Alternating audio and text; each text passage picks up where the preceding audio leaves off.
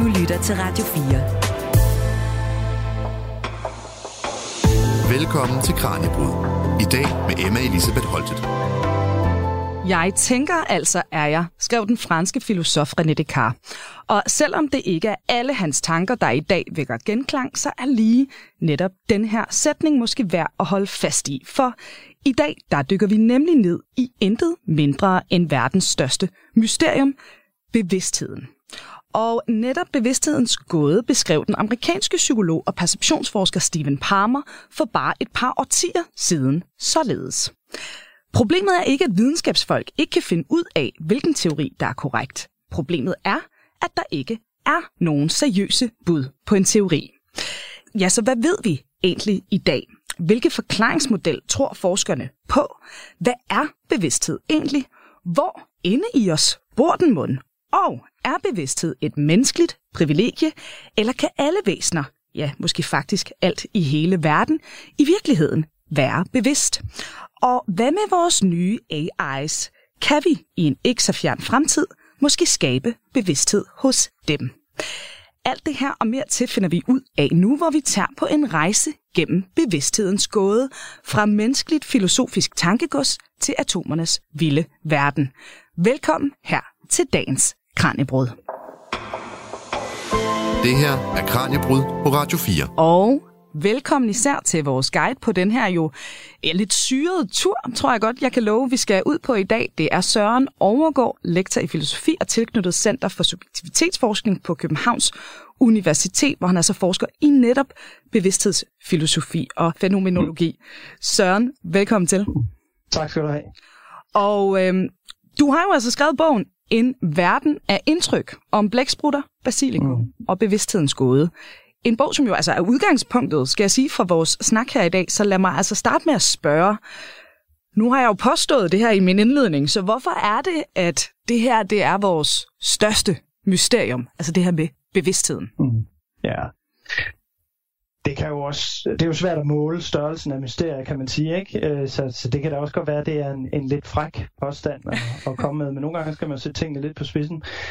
Men øh, det er i hvert fald et kæmpestort mysterium, og måske et overraskende mysterium, og måske kan, kan den overraskelse eller det mærkelige ved, at det overhovedet er et mysterium, være med til at gøre det lidt større. Øh, fordi det er rigtigt, som, som Parmers øh, skriver, du citerede, ikke, at for, øh, for to årtier siden, plus det løse eller sådan noget, ikke, så havde man ikke rigtig nogen idé om, hvad, hvordan en forklaring overhovedet kunne se ud. Og det har måske ændret sig en lille smule i, i mellemtiden. Det prøver jeg i hvert fald at sige, at det har. Men, men alene det forhold, at man ikke havde noget seriøst bud på en forklaring øh, på noget så utrolig velkendt som bevidsthed, det er, er virkelig slående og kan måske retfærdiggøre, at man, at man kalder det det største mysterium. Fordi bevidsthed jo samtidig med, at, at det er så utrolig svært at forklare, øh, er noget af det mest velkendte overhovedet. Hele vores, vores vågne liv og en stor del af vores sovende liv er vi bevidste, ikke sandt? Så det er, det er omtrent så velkendt for os, som noget kan være. Ja, fordi det er jo øh, utrolig velkendt, og så på den anden side jo, som vi nok kommer meget med ind på øh, her i løbet af vores snak, altså også ret uhåndgribeligt på mange områder. Mm. Ikke? Øhm, og øh, vi skal altså netop prøve at indkredse det her med, hvad bevidsthed egentlig er, om ikke særlig længe. Men øh, jeg synes lige, at vi inden da skal høre en bid fra din bog, så lytterne også kan få en fornemmelse af, hvordan den altså tager fat i det her netop meget komplicerede og så alligevel så velkendte emne. Jeg placerer min basilikum i en solrig vindueskarm og sætter den jævnligt i vand, så rødderne kan trække vandet op nedefra. Ingen kolde brusebad til min basilikum, nej nej. Alligevel bliver bladene på kort tid slatne og askegrå, før jeg får set mig om, så er planten død. Og jeg må træske til Netto for at udse mig et nyt offer. For det er i bund og grund, hvad de stakkels basilikumplanter er, mine ofre. Jeg udnytter dem skamløst til mine egne kulinariske formål, og når de bukker under, ryger de i komposten. Og skulle en plante en sjælden gang ikke syne hen i løbet af få dage, så udnytter jeg den bare mere. Nådesløst plukker jeg bladene af den, til den står afpillet og nøgen tilbage, og så er det ud med den. Nu jeg er i gang med bekendelserne, så er det selvfølgelig ikke kun basilikumplanter, jeg tager livet af. Ukrudtet får bestemt også med grovfilen, men det føles bare som en mere jævnbyrdig kamp. Selvom jeg er bevæbnet til tænderne med skuffejern, lageredike og ukrudtsbrænder, så er udfaldet bestemt ikke givet på forhånd. Faktisk hører det til sjældenhederne, at en mælkebøtte bukker under. Men det er ikke fordi, jeg ikke prøver. Jeg er med andre ord en plantedræber. Og som vi skal se i dette kapitel, kan det vise sig at være en langt mere alvorlig tilståelse, end det ser ud til at være ved første øjekast. For hvad nu, hvis planter kan være bevidste? Ja, Søren, øh, det var jo øh, min kollega Kasper Friis, der havde indtalt altså bare et lille brudstykke her fra, fra bogen. Jeg synes bare, det er et godt eksempel på, jeg tænker nogle af lytterne, når de hører sådan, åh, en filosofilektor, der har skrevet en bog om bevidsthed, det kunne godt blive lidt langhåret det her, men du griber jo altså emnet an på en meget sådan humoristisk måde, øh, vil jeg tillade mig at, at sige. Hvordan tak. solgte du den til din forlægger? Jeg har lyst til at skrive en bog om noget, vi faktisk ikke rigtig ved, hvad er. ja, så vil sige, det er heller ikke det, har ikke været, det var ikke så nemt sådan at, at, at finde et forlag, der, der sådan lige umiddelbart bed på, men, øh, men heldigvis så, så lykkedes det. Øhm, og altså, jeg tror da helt klart også, når, når man er sådan en, en nørdet type som mig fra universitetet og filosof og sådan noget, så er der mange forlæggere, der tænker, åh her, det, det bliver garanteret noget virkelig langhåret noget, som tre personer i kongeriget har lyst til at læse, eller sådan noget, ikke? Øhm, og jeg var, jeg var mig, altså jeg var, jeg var helt bevidst fra starten om, at, øh, at jeg var nødt til at, at virkelig øh, prøve også at bruge humor og, og prøve at se, om jeg kunne skrive på en måde, så, øh, så folk, øh, så mange, mange flere folk end de tre nørder, der ellers kunne finde på at læse det, ville have, have lyst til det, og måske også øh, få noget ud af det. Det er ikke alt sammen bekendelser, som I, øh, jeg bare lige skynde mig at tilføje, som I, i jeres lille klip der. Præcis. Der, der er, man får også rigtig meget viden og, og, og meget også at tænke over, vil jeg sige. Og jeg synes bestemt, det lykkedes, altså det her med at få, få budskabet ud til en bredere skak. Hvorvidt ens basilikum, den som man egentlig lider, når man øh, plukker bladene af den, det vender vi altså tilbage til, kan jeg godt love lytterne lidt senere. Men øh, jeg tænker lige sådan, at vi skal få nogle grundsten på plads her først.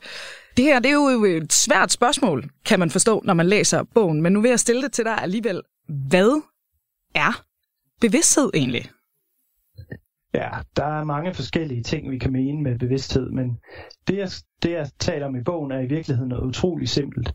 Og det er så simpelt og, og på samme tid banalt, at, at det måske virker sådan øh, ja, kedeligt at, at sige det, men bevidsthed, sådan som øh, de fleste forskere inden for feltet taler om det, og sådan som jeg også skriver om det i bogen, er, er det samme som oplevelse. Mm. Så at være bevidst er at, ha- at have oplevelser, og, og man er bevidst, så længe man har oplevelser. Det er også derfor, jeg sagde på et tidspunkt, at vi også har det en stor del af vores sovende liv, for vi har drømme, mm. ikke? Og, og, og drømme er også en slags oplevelser. Mm. Ikke? Vi, vi, oplever at, at løbe, eller så kan vi ikke løbe, og så lige pludselig er det lidt ligesom moonwalking, og lige pludselig er vi et andet sted, end vi var før, eller det kan godt være, at det, det ofte er meget farverige og mærkelige ting, vi oplever, men vi oplever. Mm.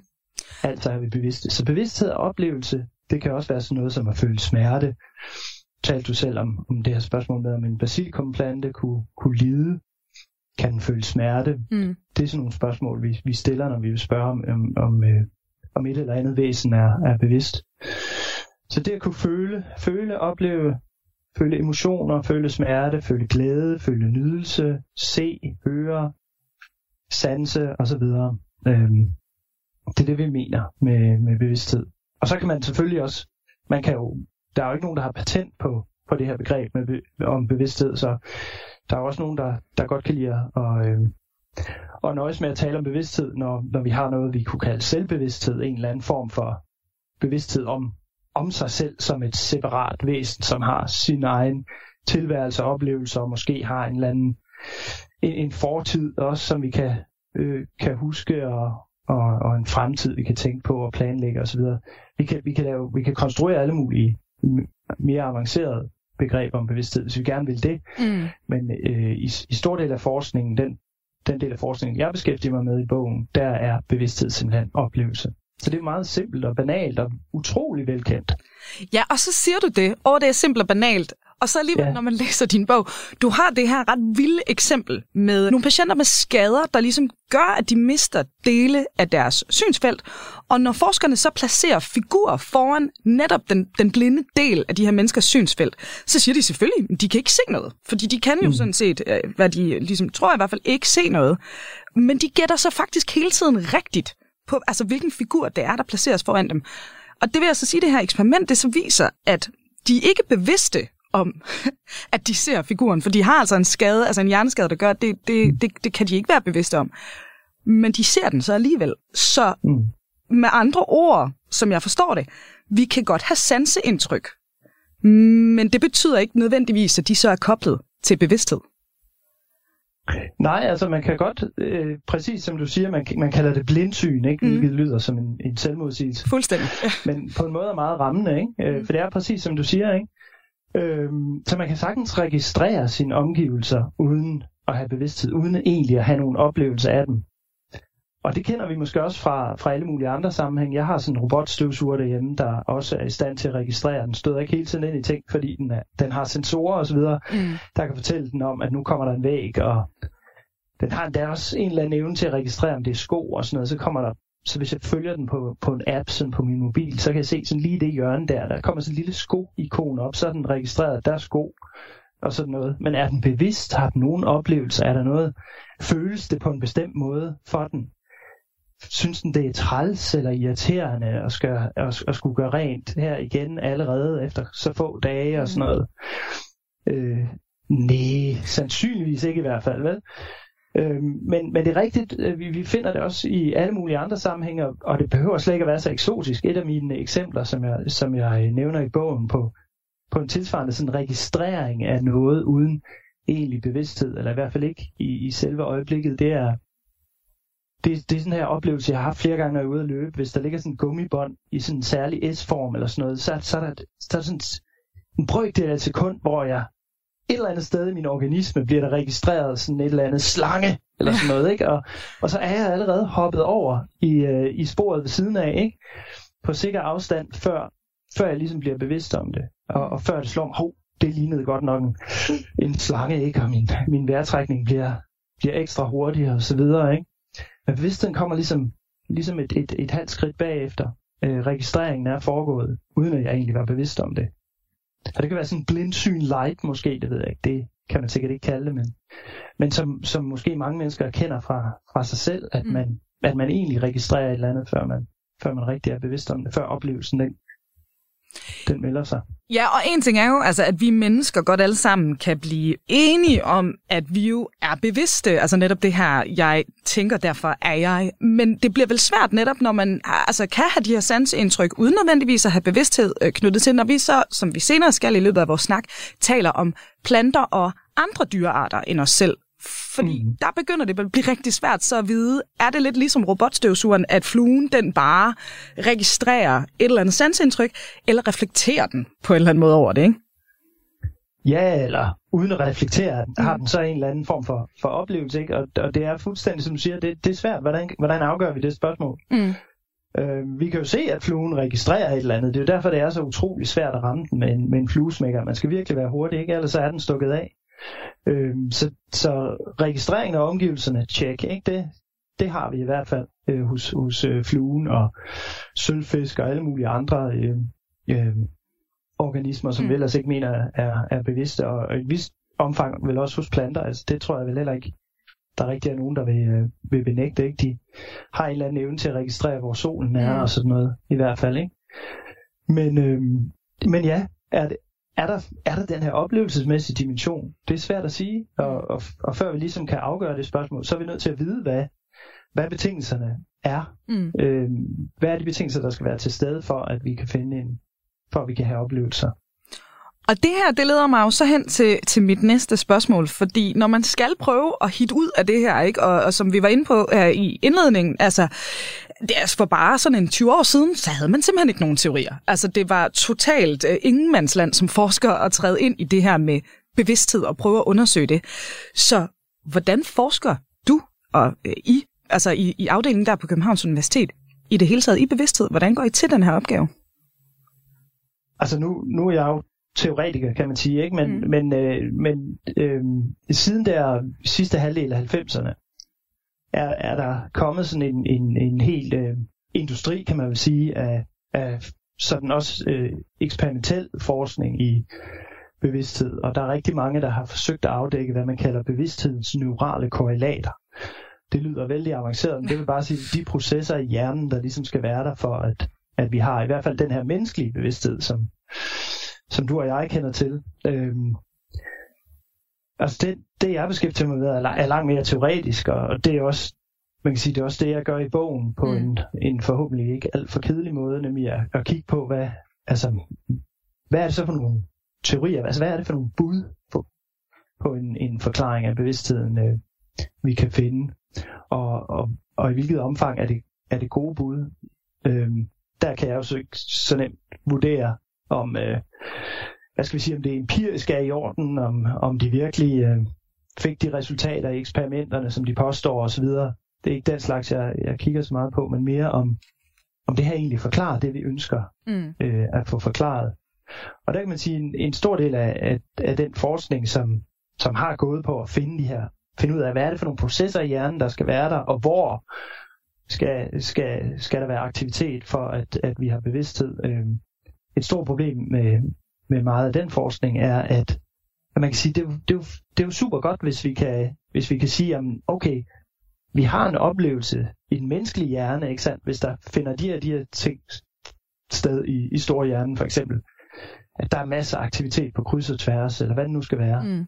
Men, øhm, men det er ikke sig selv tilfredsstillende fra en teoretisk vinkel, for vi vil ikke bare gerne, vi vil, vi vil ikke nøjes med bare at vide, at sådan forholder det sig, at når der er de her ting, der sker i hjernen, så er der en bevidst oplevelse. Vi vil også gerne vide, hvorfor. Mm. Hvordan kan det være, at den her aktivitet på kryds og tværs i storhjernen giver oplevelser. Hvorfor, hvorfor giver alle de øh, hjerneceller, der er i lillehjernen for eksempel, hvad, hvorfor spiller de ikke nogen større rolle her i, i den her sammenhæng? Hvorfor er aktivitet i lillehjernen ikke på samme måde kædet sammen med bevidsthed for eksempel? Mm.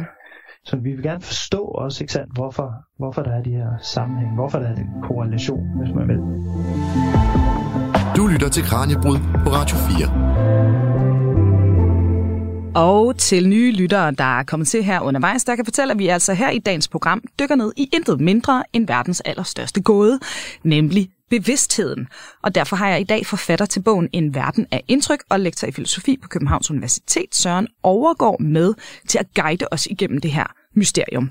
Og øh, Søren, indtil videre, som sagt, altså vi ved ikke særlig meget om det her med bevidstheden, men øh, nu er det altså tid til at se på, øh, hvilke forklaringsmodeller og fakta vi så rent faktisk ligesom har den dag i dag. Inden vi dykker ned i sådan nogle af de mere øh, filosofiske modeller, så øh, lad os lige gøre hold ved hjerneforskningen, som du altså også som sagt beskæftiger dig med i, i bogen. Du har nævnt noget med store hjernen allerede, men ved vi, hvor henne i os bevidstheden den bor?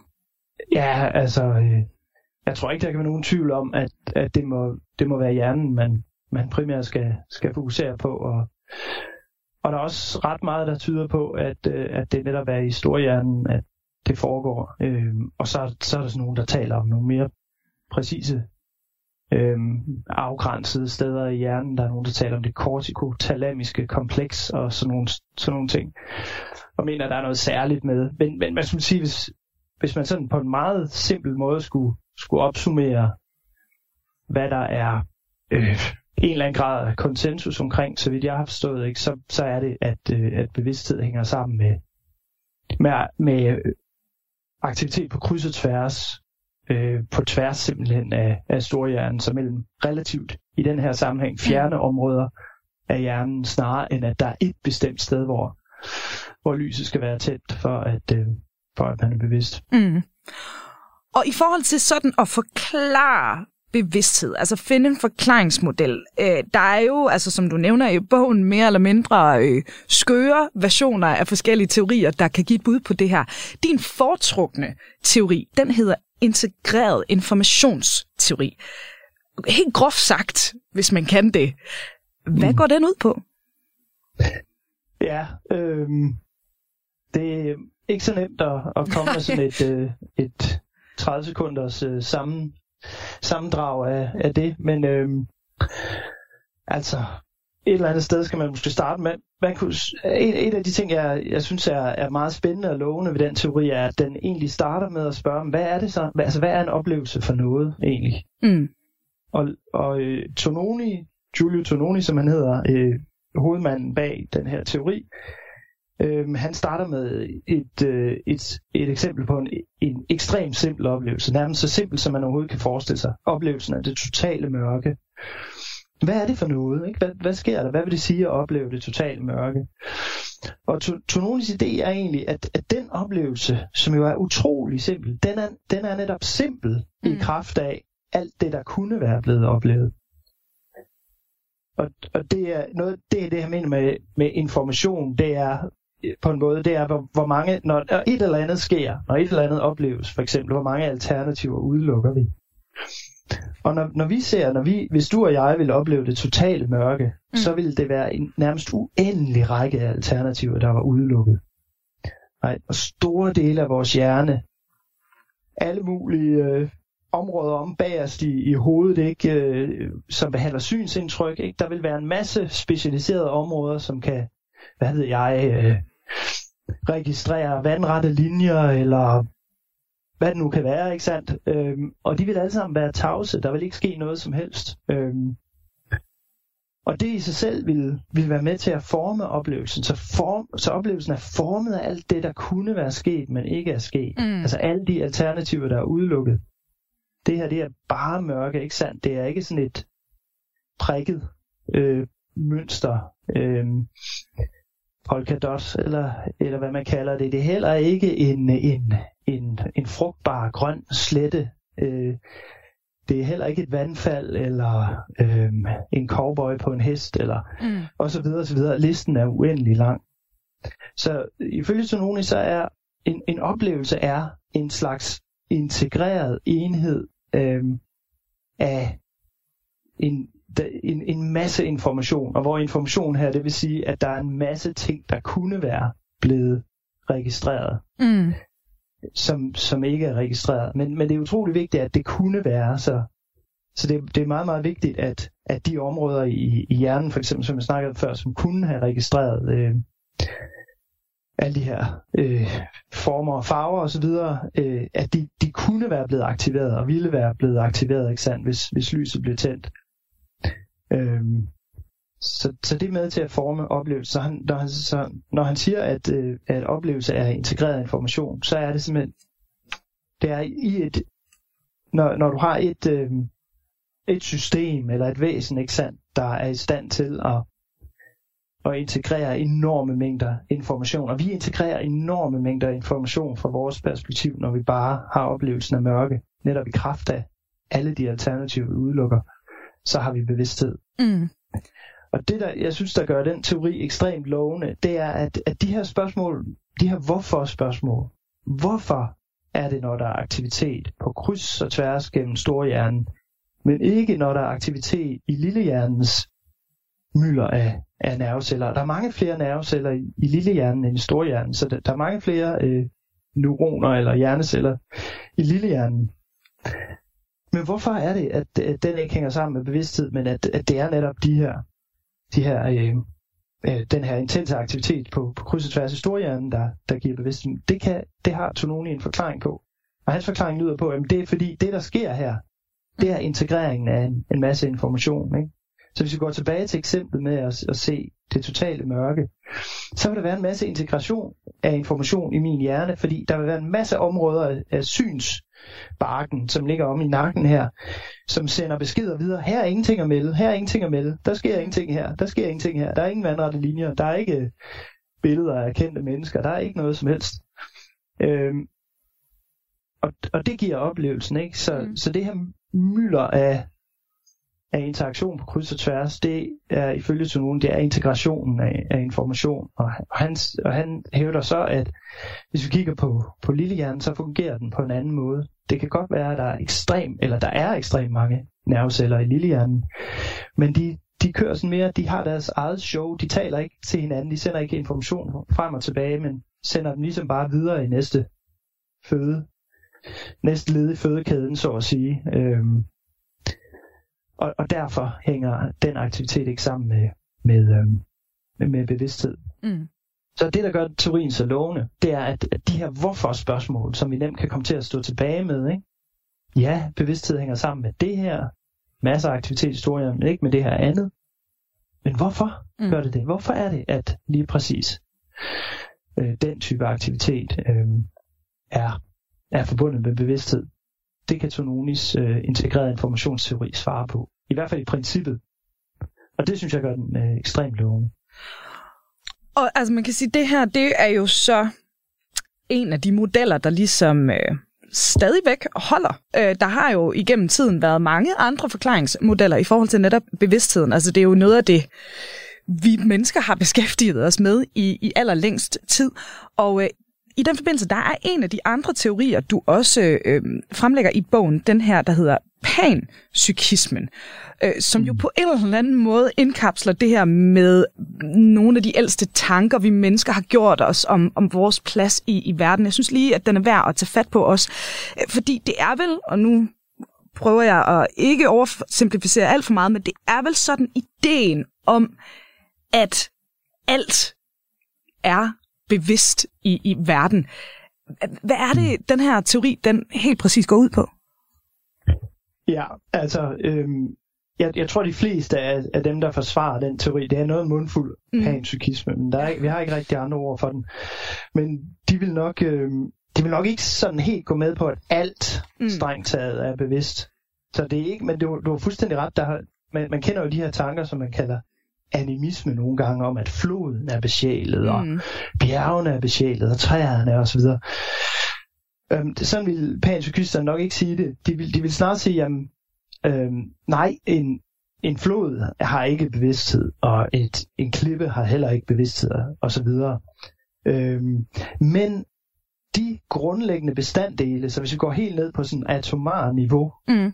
atomer og øh, og, og, og, og deres bestanddele, ikke? Øh, protoner og neutroner og elektroner osv., de har en eller anden minimal grad af bevidsthed. Men det betyder ikke, at sammensætningen af dem til for eksempel en sten behøver at være bevidst. Mm.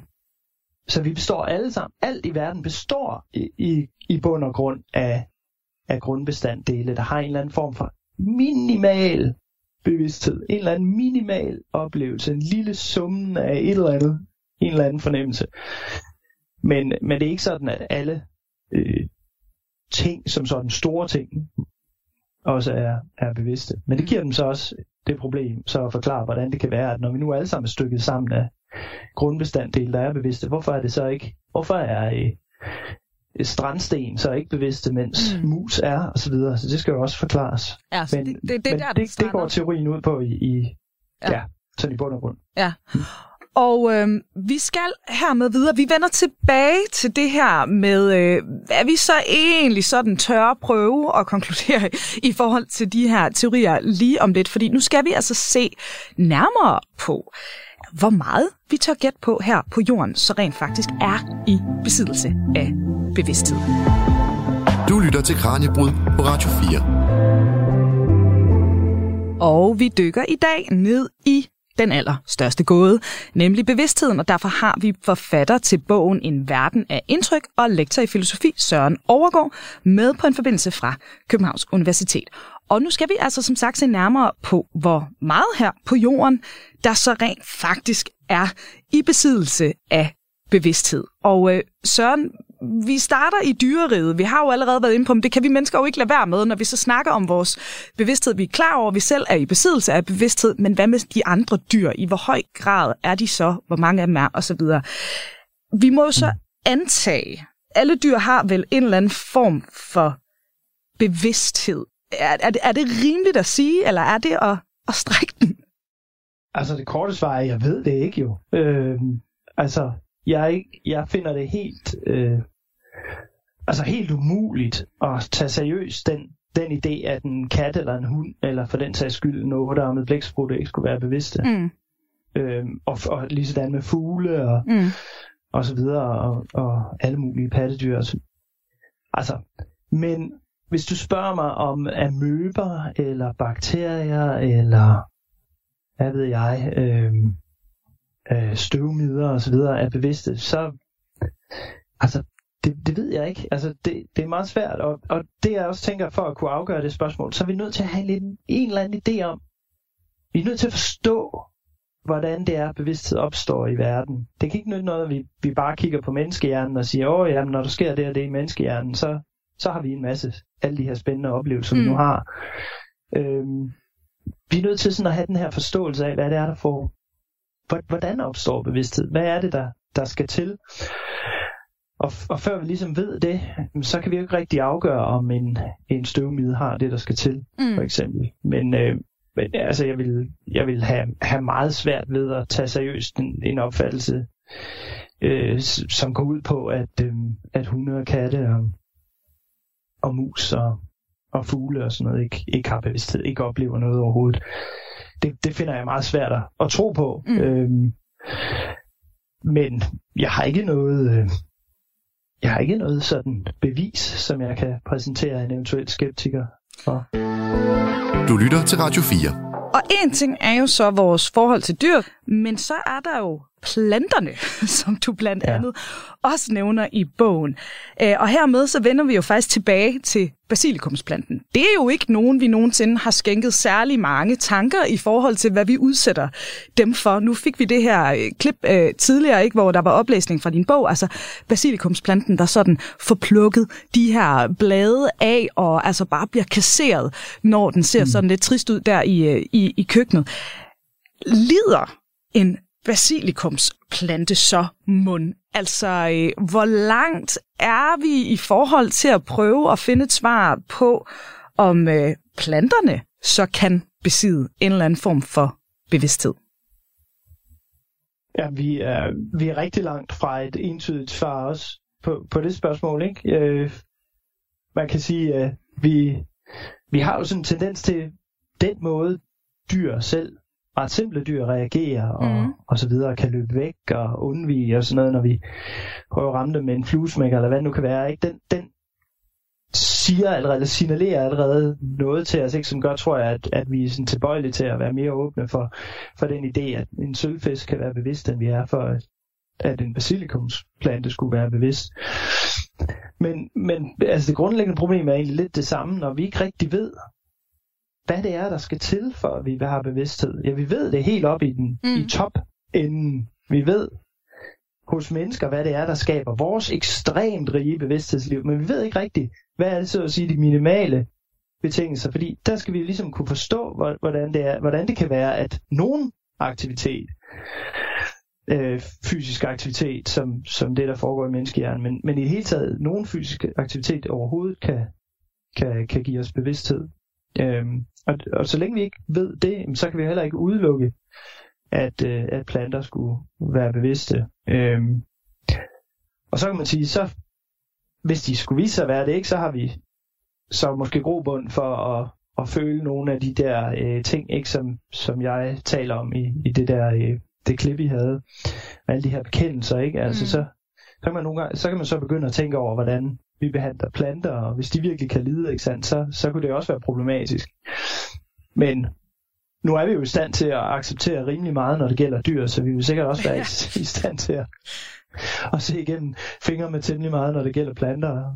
Og et eller andet skal vi jo også spise i sidste ende. Så. Men det, jeg vil i hvert fald sige, det er jo, Altså det er jo et perspektiv, som, som er utrolig spændende, og, mm. og samtidig noget, som, øh, som den her øh, Integrated Information Theory, integreret informationsteori, øh, ligesom åbner for, ikke? det er, at, at vi kan finde bevidsthed andre steder, end hvor vi ellers ville formode, at det fandtes. Og hvis det er et spørgsmål om at integrere information, ikke, så kan vi jo spørge, men kan vi ikke finde det på, på planteniveau? når en plante for eksempel øh, drejer sig efter solen, eller hvad det nu kan være, ikke?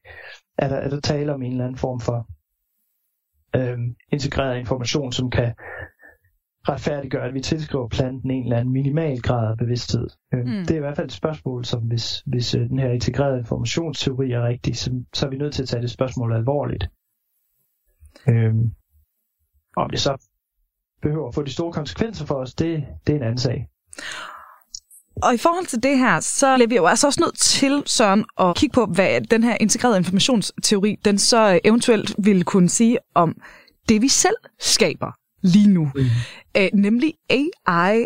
Der er jo eksempler faktisk på, på, øh, jeg tror en medarbejder på Google, ikke, som følte, at der var en AI, der øh, gav udtryk for bevidste tanker. Der har været flere eksempler på situationer som, som den. Ja. Kan vi tale om en bevidsthed hos øh, AI's? Ja, igen, det er et, et super godt spørgsmål, men hvis vi nu skulle holde os til den her integrerede informationsteori, så, øh, så, så tror jeg, at den vil medføre, at, at det kan vi muligvis finde på sådan det helt grundlæggende niveau, så måske i, på transistorniveau eller mikrochip-niveau eller sådan mm. et eller andet, kunne der være en eller anden form for minimal bevidsthed. Men øh, nu vil jeg sige, jeg ved utrolig lidt om, hvordan computer og, og kunstig intelligens i det hele taget er konstrueret osv., men, men jeg ved, det er noget, øh, Tononi selv har mm. talt om, og han, han mener ligesom, at den måde, de kunstige systemer, vi har nu, er konstrueret på, der er der ikke bevidsthed på, sy- på systemets niveau, mm. over det overordnede niveau. Så den chatbot der, du, du nævnte, som ham, Greg LeMoyne hed han, den her Google-ingeniør, han mente, mente, at en af firmaets chatbots var bevidst. Den vil så ifølge så nogle ikke være bevidst. Men derfor kan der godt være noget af de computere, som, som kører, øh, hvorpå den kører, som, øh, øh, som kan være bevidste, vil han sige, det, altså, det er ikke noget, jeg har nogen ekspertise i, men, men man kan sige, at øh, med hans briller, med de her integrerede informationsteori-briller på, så er der mm. ikke noget fundamentalt, som skulle forhindre mm. kunstig intelligens i at være bevidst. Så... Ligesom der ikke er noget fundamentalt i vejen for, at planter skulle kunne være det. Altså du behøver ikke at have celler, der ser ud ligesom de neuroner, vi, vi kender fra os selv, for at have bevidsthed. Mm. Hvis den teori holder. Og så, som, som jeg forstår det, hvis man ser på den her integrerede informationsteori, ja, at der er ikke til, altså den teknologien er der ikke lige nu, til at vi så vil kunne tale om bevidsthed. Men på en eller anden måde muliggør den jo faktisk, at hvis vi bliver dygtigere til at programmere, hvis vi bliver bedre til at udvikle de her AI's, så kunne man faktisk godt forestille sig, at man lavede noget, der var en altså kunstig bevidsthed. Ja, det er i hvert fald en principiel mulighed, ja hvis, hvis den teori er, er rigtig. Mm. Ja. Det er jo også meget, meget spændende, ikke? Og, og hvad vil de så have for nogle oplevelser, de her kunstige øh, bevidstheder, hvis vi, hvis vi konstruerer sådan nogle, ikke? Og vil de afvige fra vores oplevelser og sådan noget. Altså det vi kan se med, altså det, igen, jeg er ikke ekspert i de her mm. ting, men, men noget af det vi kan se med, med de kunstige systemer, vi har nu i hvert fald, det er, at, at på mange måder, så, så er de utrolig anderledes, end vi er. Mm. Øh, altså også, også nogle gange øh, hvor man, altså når man, når man læser, hvad de her, øh, altså virkelig på mange måder ekstremt begavede systemer kan, ikke? Mm. så bliver man nogle gange utrolig forbløffet over, hvad de så ikke kan. Øh, der, der er sådan en, øh, en, en tysk psykolog, Gerd Gigerenser, der har skrevet en, en bog om det her for, for få år siden, og han beskriver nogle, de mest utrolige fejl, som sådan nogle øh, kunstige systemer kan gøre, mm. kan begå. Øh, Altså, øh, man kan også se, se det med egne øjne. Jeg, jeg tror, jeg nævner i bogen sådan en, en, øh, en video fra øh, øh januar 22, tror jeg det er, øh, med sådan en prøvekørsel af en selvkørende Tesla, hvor øh, den, den kører ligesom af sig selv, ikke? og der sidder så sådan en, et menneske i bilen, ikke klar til at tage over, hvis der er noget, der går galt. Og så nærmer den her Tesla sig øh, en, øh, et menneske, ikke sandt? Øh, med, en, med sådan en, en fin gul hjelm på, mm. tror jeg det er, og som holder et stopskilt stået på vejen, fordi der er noget vejarbejde.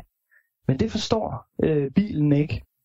Så den vil hele tiden videre, og man kan høre, øh, høre ham her, øh, øh den menneskelige chauffør, brokke sig over, at hver gang han ligesom, han ligesom slipper bremsen, ikke, så vil den til at køre videre. Ikke? Og her kan man sige, hvad, hvad delen går galt her, ikke sandt? Altså selvfølgelig har de jo trænet den her kunstig intelligens på at genkende stopskilte. Selvfølgelig har de trænet den, så den kan genkende menneske. mennesker på vejen, ikke, ikke sandt? Inklusive folk med hjelme på, må man da formode, ikke sandt? Så hvad er problemet? Mm. Ja, problemet kunne være, at de ikke har trænet den i at genkende mennesker, der holder stopskilte. Så for den er det lige pludselig en helt ny genstand, som ikke giver nogen mening, og ikke kan forbindes med de billeder, den ellers er blevet trænet på. Og det er jo vildt mystisk ud fra mm. sådan en menneskelig vinkel, ikke? Der tænker man, det, det kan godt være, at de er meget intelligente, de her, men de er godt nok også anderledes, end vi er, ikke sandt? Fordi øh, det vil jo ikke være noget problem for, øh, for et, et menneske, og vi behøver ikke at man behøver ikke have en IQ på 148, vel, for at kunne genkende et, øh, et menneske, der holder et stopskilt øh, på vejen, og, og vide, at det nok var smart at, at, at træde på bremsen. Ikke?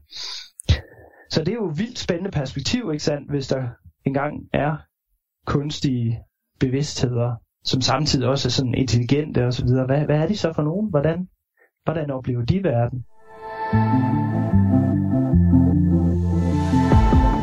Du lytter til Kranjebrud på Radio 4. Og her bliver vi nødt til lige at runde øh, det sidste, som, som vi skal nå at snakke om, Søren, fordi der er jo apropos andre øh, væsener end os selv, et væsen, du også fremhæver i bogen, som bare er sindssygt mærkeligt.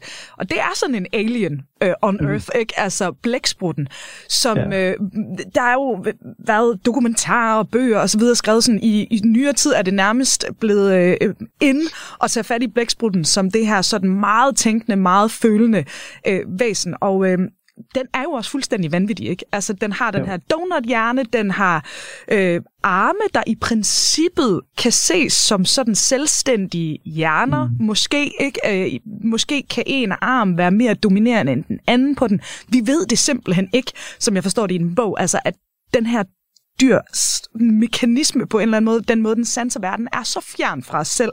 Mm. Men alligevel, så ved vi jo, at den, at den oplever, ikke? Jo, øh, jeg, jeg ved, ved er et stort ord at bruge i den her sammenhæng, men det, det tror jeg i hvert fald er, øh, er, er, er noget, som de fleste vil mene. Ikke? Øhm, mm. Og det, det vi i hvert fald ved om dem, det er, at de har, jeg mener, de har hjernes, nu er der jo mange forskellige slags øh, blæksprutter. Øhm, og jeg tror, det, det er mest de ottearmede, som, som man, øh, som man sådan virkelig har virkelig forsket igennem mm. øh, på her øh, de senere år.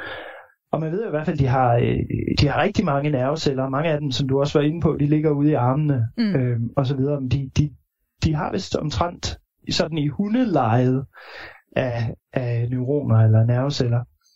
Så der er masser af hardware inde i de her øh, væsener. Ikke sandt? Og, og noget andet, vi også ved om dem, det er, at de er ret begavede. De mm. kan løse alle mulige komplicerede opgaver. De kan finde vej gennem labyrinter og, og alt muligt. De kan genkende dyrepasser der er i hvert fald også historier om, og så kan de sprøjte vand på, på de dyrepasser, de ikke bryder sig om i, øh, i akvarier og zoologiske mm. haver og sådan noget. Så der er god grund til at tro, at det her det er nogle virkelig meget avancerede bløddyr, mm. øhm, og jeg vil også mene, der er rigtig god, til at, god grund til at tro, at de oplever og dermed er bevidste. Mm. Øhm, og det der, altså en, en del af fascinationen med blæksprutter, det er jo netop, som, som du også var inde på, det er jo, at de er de bedste bud, vi egentlig har på intelligente aliens. De er godt nok her fra jorden, ligesom vi er, men man skal 600 millioner år tilbage i tid, før, mm. for at finde den forfader, vi havde til fælles med, med dem. Ikke? Og man skal kun omkring 300 millioner, eller 320 eller sådan noget tilbage, for at finde den forfader, vi havde til fælles med dinosaurerne og fuglene. Ikke? Så det her, det er virkelig det er så fremmed, som det kan blive, ikke mm. sandt, medmindre vi får besøg af nogen fra det ydre rum. Så er det så fremmed, som det kan blive, og samtidig er de intelligente, ikke? Og, og derfor er de ekstremt fascinerende. Og ja, så, så synes jeg bare, at de er sjove at møde, når man ligger og snorkler ja. et eller andet sted. øhm, og de kan jo virkelig lave numre, og de er så, ja, de er på alle mulige måder så fremmedartet, mm. som man nærmest skal forestille sig, skifter farver fra det ene sekund til det andet, og ja, har fantastiske kamuflageevner og alt muligt andet. Det kunne vi snakke om en hel det, vi, det, det laver vi bare øh, et til program om. Men altså, ja. de er vel også på en eller anden måde, nu ved jeg godt, du siger jo selvfølgelig, og det har vi været inde på flere gange, det er så svært, når vi har den her diskussion, for nej, vi ved det jo ikke, men som du siger, der er jo nogle dyr, hvor vi bare må antage, mm. i deres måde at opføre sig på, i deres måde at reagere mm. på omverdenen, på opgaveløsning, alle de her ting, for eksempel en blæksprutte. Vi, ja. vi antager jo altså, at den har en, en bevidsthed. Den er vel ja. et eksempel på, altså, og netop også i forhold til det her med at forestille sig AI, som du siger, helt anderledes end os. Det er jo noget, vi slet ikke kan forestille os, hvordan de egentlig fungerer. Ikke? De er noget fuldstændig andet. Men blæksprutten er vel netop et, et, et eksempel på, du kan være enormt langt væk fra menneskeheden og være ja. bevidst. Ja, lige præcis. Ikke? Og man kan jo undre sig over, at der er jo de der studier, der, der tyder på, at armene kan, mm. kan handle uafhængigt ja. af den centrale hjerne hos blæksprutten. Ikke? Så, så hvad vil det sige? Ikke? Hvad, mm. Hvordan skal vi forstå hvis den sådan er i gang med at føle efter krabber med en arm inde bag nogle sten, ikke sandt, og det kører helt udenom den centrale hjerne, hvad, hvad er det for noget, hvad er det for nogle oplevelser, den har, ikke sandt? Altså, det er jo spændende at, at fundere over, men også meget svært at, at, at sige noget konkret om, og meget svært at forestille sig i hvert fald med, med det repertoire af menneskelige oplevelser, som vi ligesom er nødt til at tage udgangspunkt i. Men dybt fascinerende er det i hvert fald. Ja, og som vi kan høre, der er altså rigtig meget bevidsthedsforskning stadig mangler at finde svar på, og god grund til at prøve at finde det, fordi det handler ikke bare om os selv, men jo sådan set om øh, alle de andre organismer også på, øh, på jorden. Og uh, Søren, jeg bliver nødt til at sige, at jeg er måske ret tryg faktisk ved, ved det her med, at de her AI's, altså at der bare er så meget, de heller ikke kan, når nu det faktisk måske med, med, med i hvert fald den her integrerede informationsteori, er muligt, øh, ifølge teorien, at lave nogle bevidste AI's. Så øh, jeg ved ikke, på en eller anden måde gør det mig glad, at de så måske ikke helt så, i hvert fald ikke har samme slags intelligens som os. Lad os sige det på den måde. ja, ja men det, det er meget godt, ikke? Hvis de skulle erklære os krig, så har vi trods alt grund til at tro, at de laver nogle rimelig basale fejl. Det håber jeg. Øhm, ja, det kan vi håbe på. Det kan vi håbe på, og så må vi se om øh, bevidsthedens gåde, blækspruttens gåde og alle de andre mysterier, vi altså har været inde på i forbindelse med det her i dag, de bliver besvaret. Det er i hvert fald den helt store gåde her i øh, universet, kan vi sige, som øh, handler om, hvad det egentlig vil sige at være til, og jeg håber, at I er blevet klogere på det her i løbet af dagens program. Nu er der altså ikke andet tilbage end at sige øh, farvel. Søren, tusind tak, fordi vi vil være vores guide igennem det, altså, det er jo et mystisk, mystisk univers, vi har været i, igennem i dag, men det er jo vores univers, og noget, vi nok ikke tænker over så tit, at det her faktisk er noget, vi ikke, ikke ved noget om. Mm. Jamen, det har været en fornøjelse. Ja, det er, det er mega spændende, og der er masser af ting, vi ikke ved, men det er godt, fordi så er der også noget at tænke over i morgen. Så dagen efter, og så videre. Det Men tusind tak, fordi jeg måtte være med.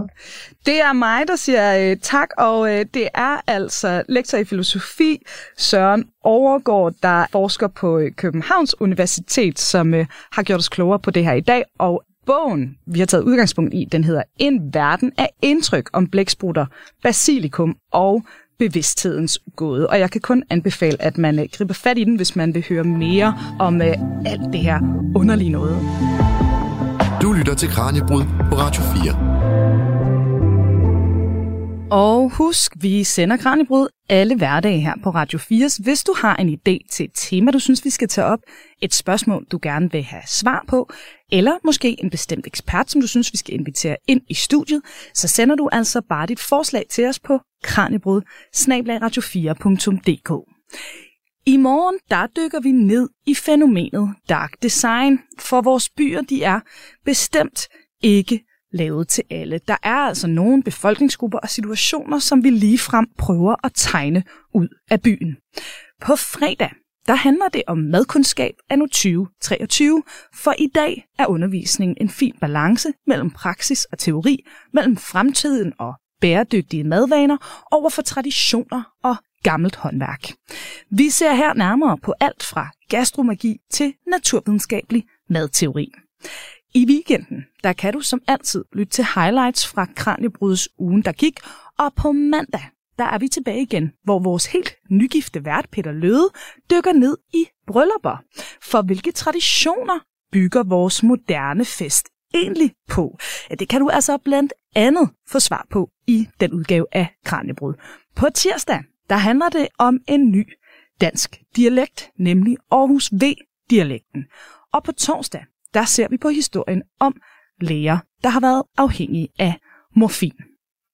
Lige nu, der er der altså ikke andet tilbage end at sige farvel. Og hvis du ikke kan vente til i morgen med at lytte til mere, så finder du over 1000 afsnit af Kranjebrud inde i din Radio 4-app, eller der, hvor du ellers lytter til podcasts. Det var altså alt for nu, og mit navn det er Emma Elisabeth Holtet. Tak fordi du lytter med. Lige om lidt, der er der nyheder, og programmet her, det er som altid produceret af Videnslyd for Radio 4. Jeg levede, jeg levede som kriminel i 6 måneder. Jeg var med til at sælge stoffer. Jeg stod med folk med skyder og knive, kæmpe poser kok og distribuerede. Det sidste måltid er tilbage med en ny sæson. Jeg blev sat ind i en rockerborg. Så sidder vi og spiller poker. Med nye gæster og nye samtaler om det liv, der er levet. Det er en drøm at prøve men det er ikke et liv, jeg har lyst til at leve. Og den død, der venter efter den sidste bid. Jeg kan garanteret komme i spjældet for at sidde og sige sådan noget. Lyt til det sidste måltid i Radio 4's app, eller der, hvor du lytter til podcast. Radio 4. Var det det? Det var det. Ikke så forudsigeligt.